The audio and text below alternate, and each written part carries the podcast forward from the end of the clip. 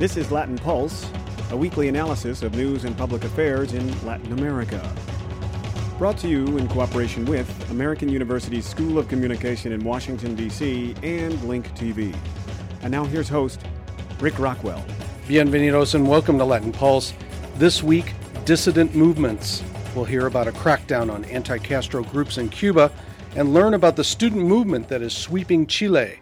But first, Vanessa Haces Gonzatti has our weekly review of news from around Latin America. The issue that involves 12 members of the Secret Service in a prostitution scandal in Colombia is still going strong in Washington. The Secret Service announced this week that all involved have been dealt with. Eight were forced out, one stripped of his security clearance, and three cleared of wrongdoing. Another dozen military personnel are also implicated in the scandal. Defense Secretary Leon Panetta says they have all had their security clearances suspended. He says that when the scandal broke, the members of the military were restricted to quarters and ordered not to have contact with other people. Homeland Security Secretary Janet Napolitano says the allegations are inexcusable, but she has full confidence in Director Mark Sullivan.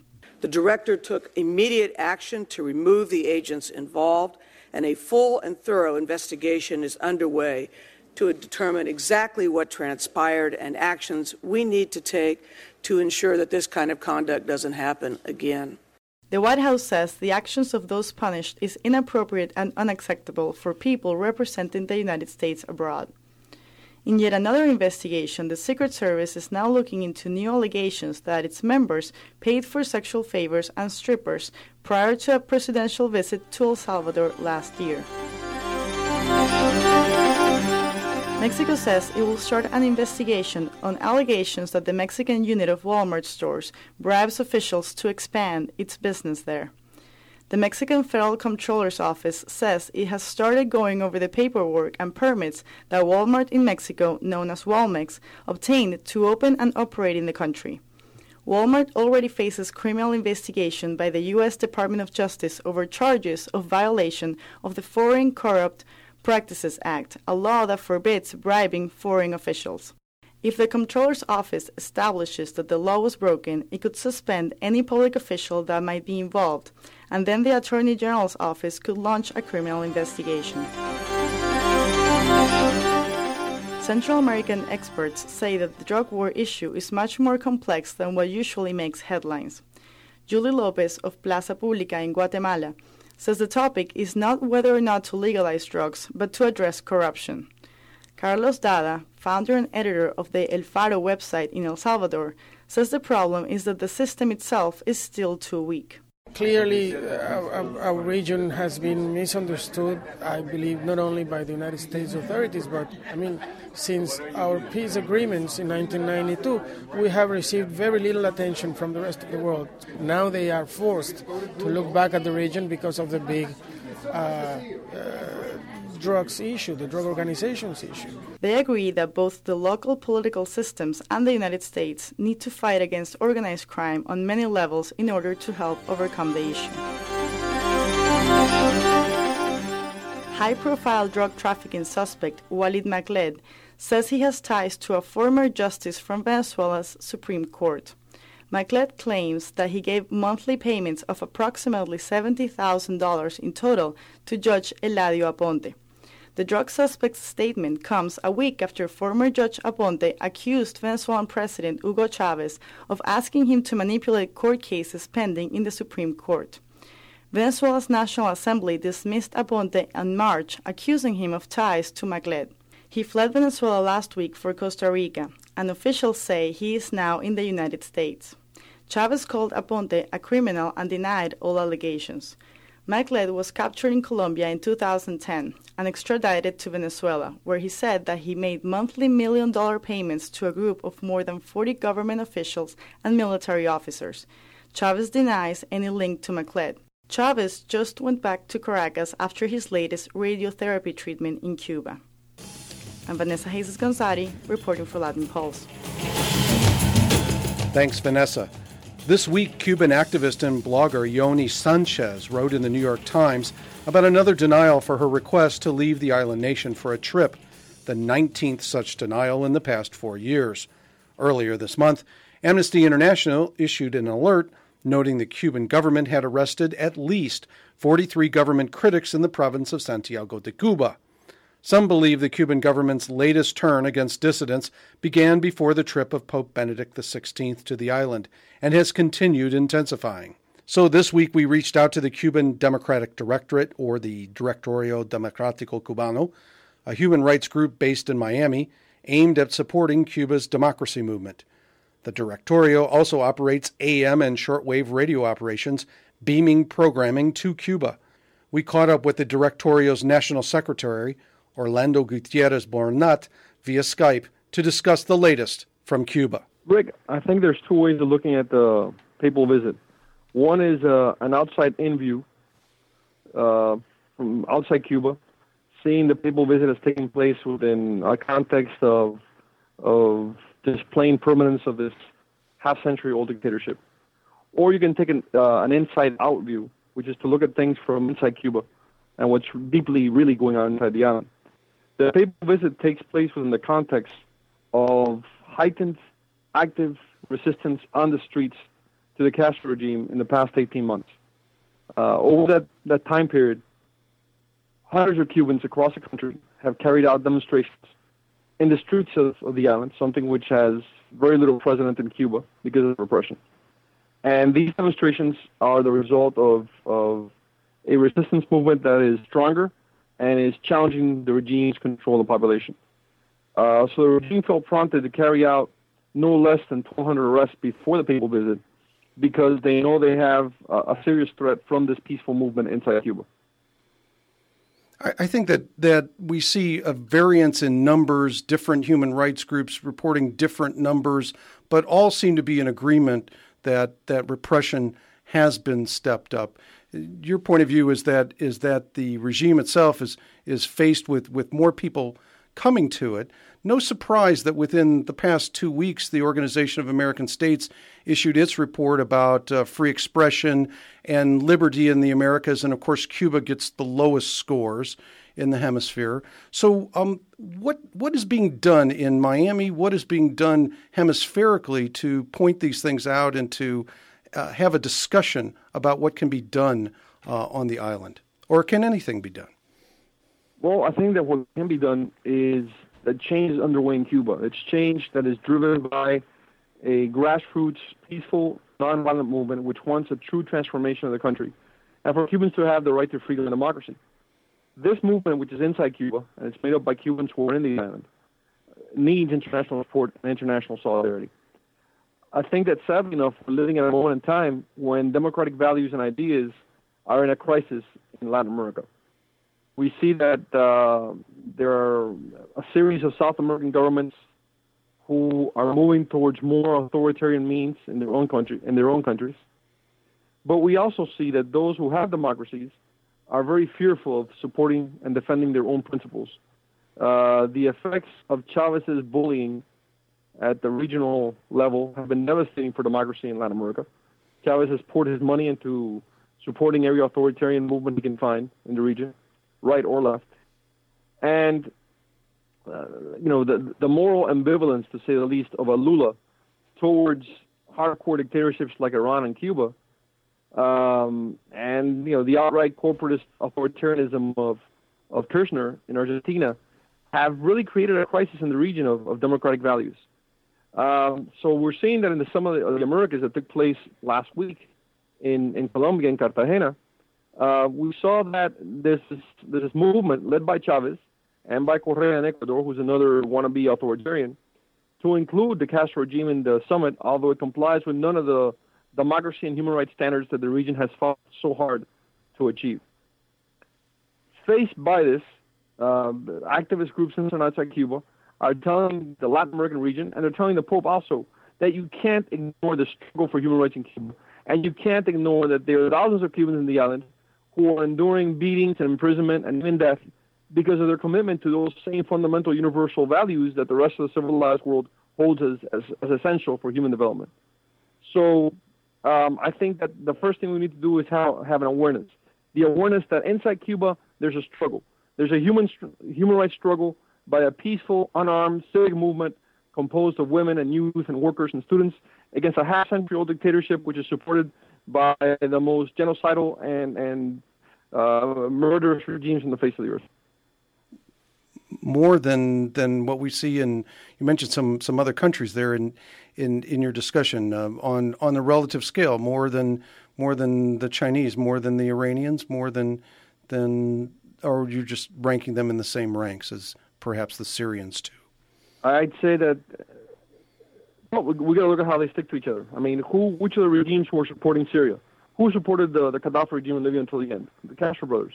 Um, I think that per capita, the the repression in Cuba is no less uh, than that in China or Syria. It's uh, and, well, in Syria there's a civil war going on. There's no civil war going on in Cuba. The the resistance is, is unarmed. Um, it's, it's a committed nonviolent resistance. But but what you can't deny is that uh, given the size of China and Cuba, the repression in Cuba is is as devastating in civil society as it is in China. Let's go back to what's going on with that particular movement.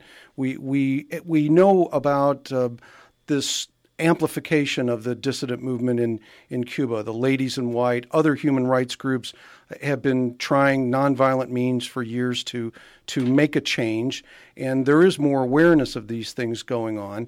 Uh, but is this really a discussion that, that is happening um, outside of the matrix between Havana and Miami? Do we really have a serious discussion about that in Washington or in the rest of the United States?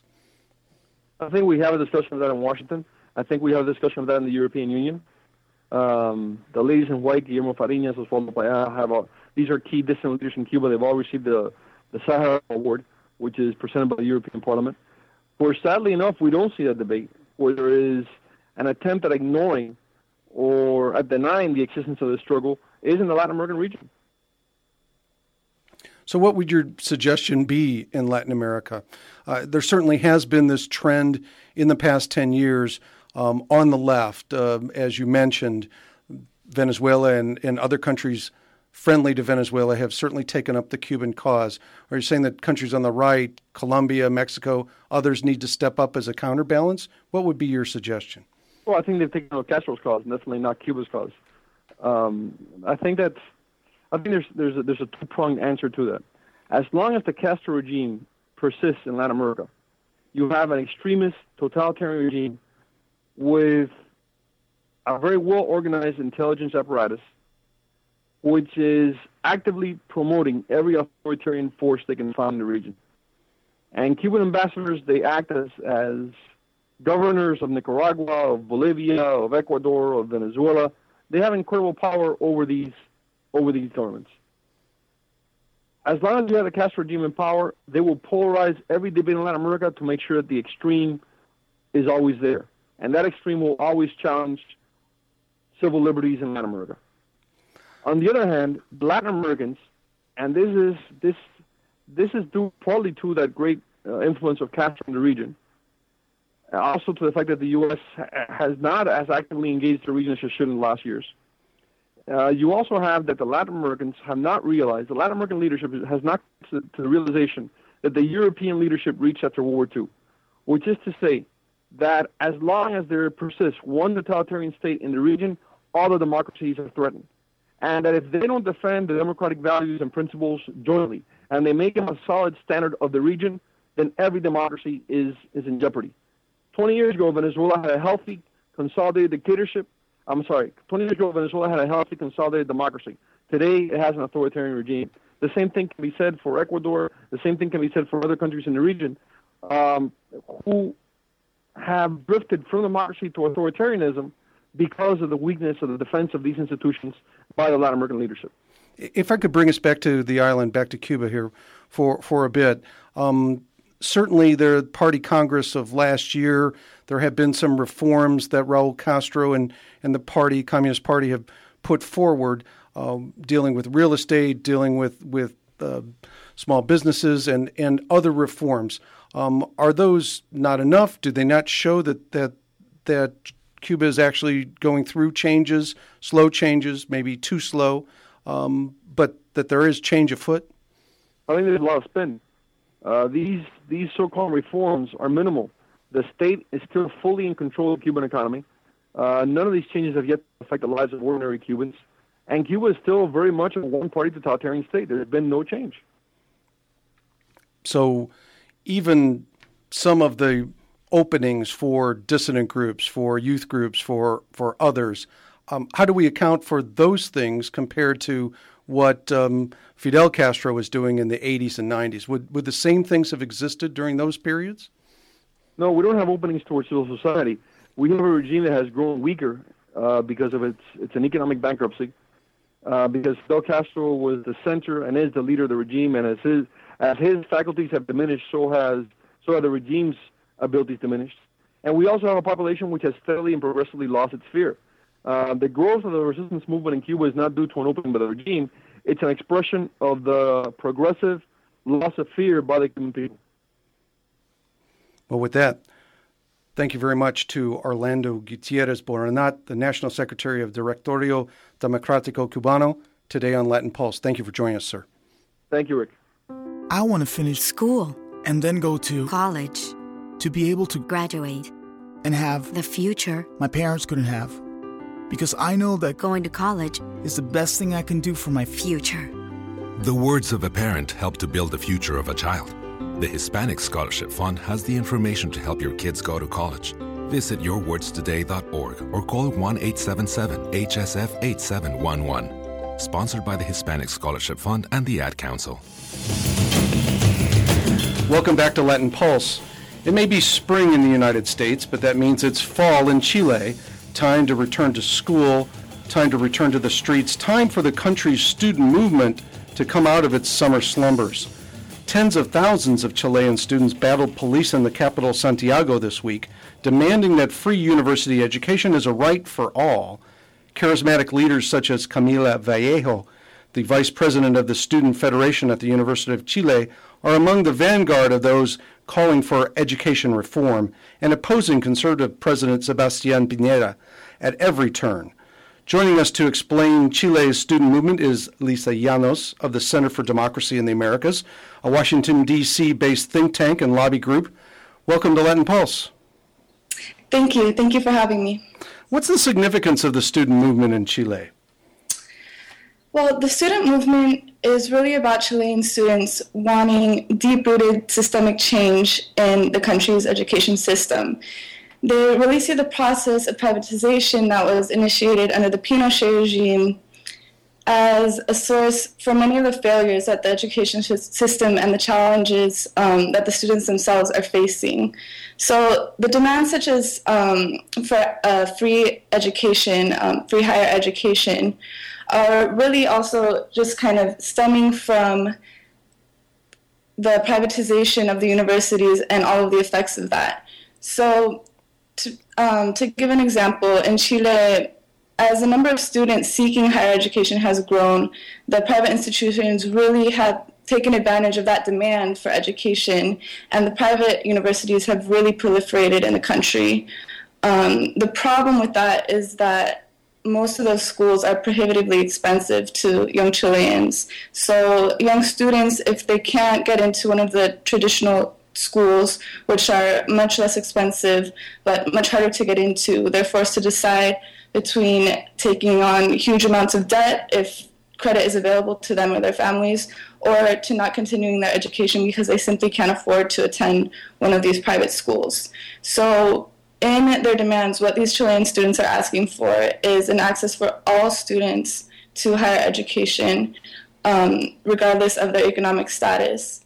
Um, and it's a demand that has really gotten a lot of support. They're also another big issue that they're looking at is the profiteering of these private universities. So they see these institutions, which are supposed to be nonprofit and are legally supposed to be nonprofit, as really kind of using loopholes to make money off of these young students who are forced to uh, spend high tuition at these universities if they want to continue their education. Some sources say that Chile has the most privatized higher education system in all of Latin America, and, and that's what's caused this. That there's a pushback now uh, against not being able to get a, a low priced or, or free education, unlike some countries like Mexico that have very, very intensive higher education systems that that uh, people in the middle and lower classes can actually get access to. I think that's very true, and I think that again, this goes back to a lot of the reforms that took place under Pinochet. Chile was really um, seen as an experiment in its education system, and the privatization of both higher education and primary and secondary schools was something that started um, in the beginning of the 80s and has really grown to kind of take over, especially the higher education in that country. Well, uh, since you've brought up uh, Augusto Pinochet at least twice, and some folks say Pinochet or some folks say Pinochet, so I'm never sure on the proper Chilean pronunciation. But um, and perhaps you can you can school me on that a bit too. But um, I'm I'm wondering if this is this movement is a larger movement a- against some of the traces that are left over in Chilean society and also in the Chilean political system from the Pinochet era of dictatorship. Um, I think that that has a lot of truth to it. I think that there are a lot of leftover issues that have remained since the country's transition to democracy that have not been addressed. I mean, these protests are extremely significant in that they're the largest um, mobilizations that have taken place in the country since the transition to democracy. And, and um, Piñera himself is really the first candidate who has won the pre- presidency, really running on a conservative platform. Um, he ran, you know, on this platform that he was a businessman, that his experience in business would really make him the best person to lead Chile and to ensure economic success. Um, and this movement has really been a huge blow to him. You see him going from extremely high approval ratings following the rescue of the Chilean miners in 2010 to just a year later, with widespread support for the student movement, um, these, his ratings dropped to below 30%, which is quite remarkable. Um, and I think that a large part of that is just a mass support for the students, whether it's because they're supporting Chileans are in general supporting their demands, um, or whether they see this reform as an important step that the country has to take to consolidate some of the changes that happened under the Pinochet regime. But um, you see, what's really remarkable about a lot of these protests is that you will see older people, parents, grandparents, along with the students, um, workers from various sectors of the economy supporting the students. And it's really one of the movements, I think, worldwide that has gained some of the most domestic support. Um, and I think that that has a lot of lot to say. I think that Piñera's approval ratings right now are significant, um, and I think that leading up to the 2013 elections, this is going to be the issue that will determine the next president.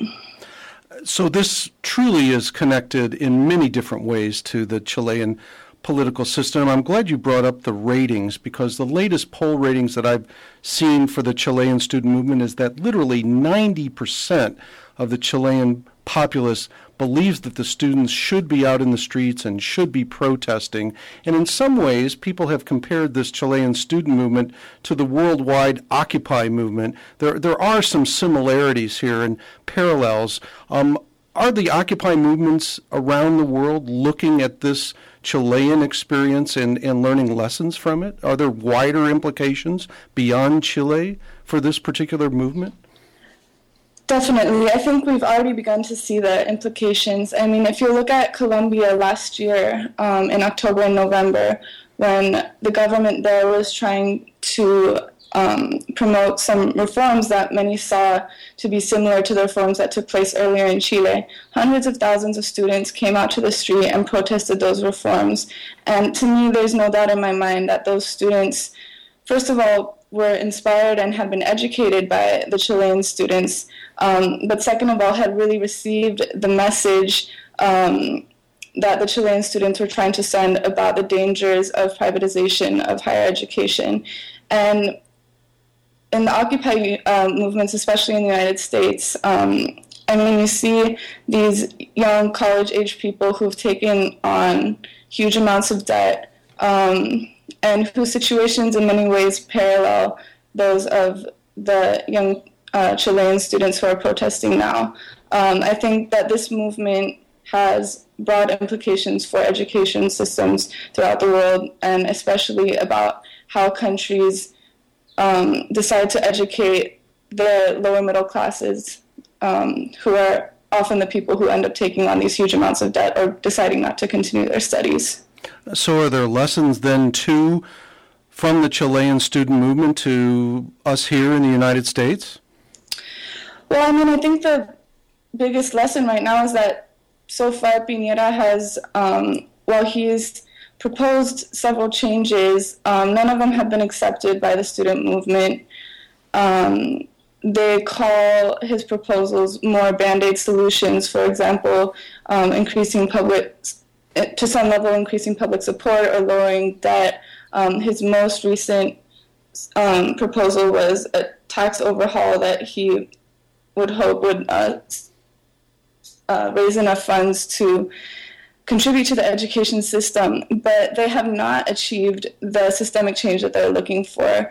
Um, there are not any proposals on the table to um, really address the issues of the privatization of the universities, of the high costs, of the barriers to, uh, that many people are facing to continuing their education, um, and to the general idea of the, the profiteering of these um, private universities. Those are the issues that I think are for the Chilean students at the core of their demands, and they're the ones that haven't been addressed. And I think that it's been clear with the protest this week that the students can um, continue to demand these things, but as is the case with many student movements, um, governments can see that it's sometimes beneficial to try to wait the students out. Um, it's a highly transitional movement. People are graduating, um, people's priorities change, people are in school for an average of about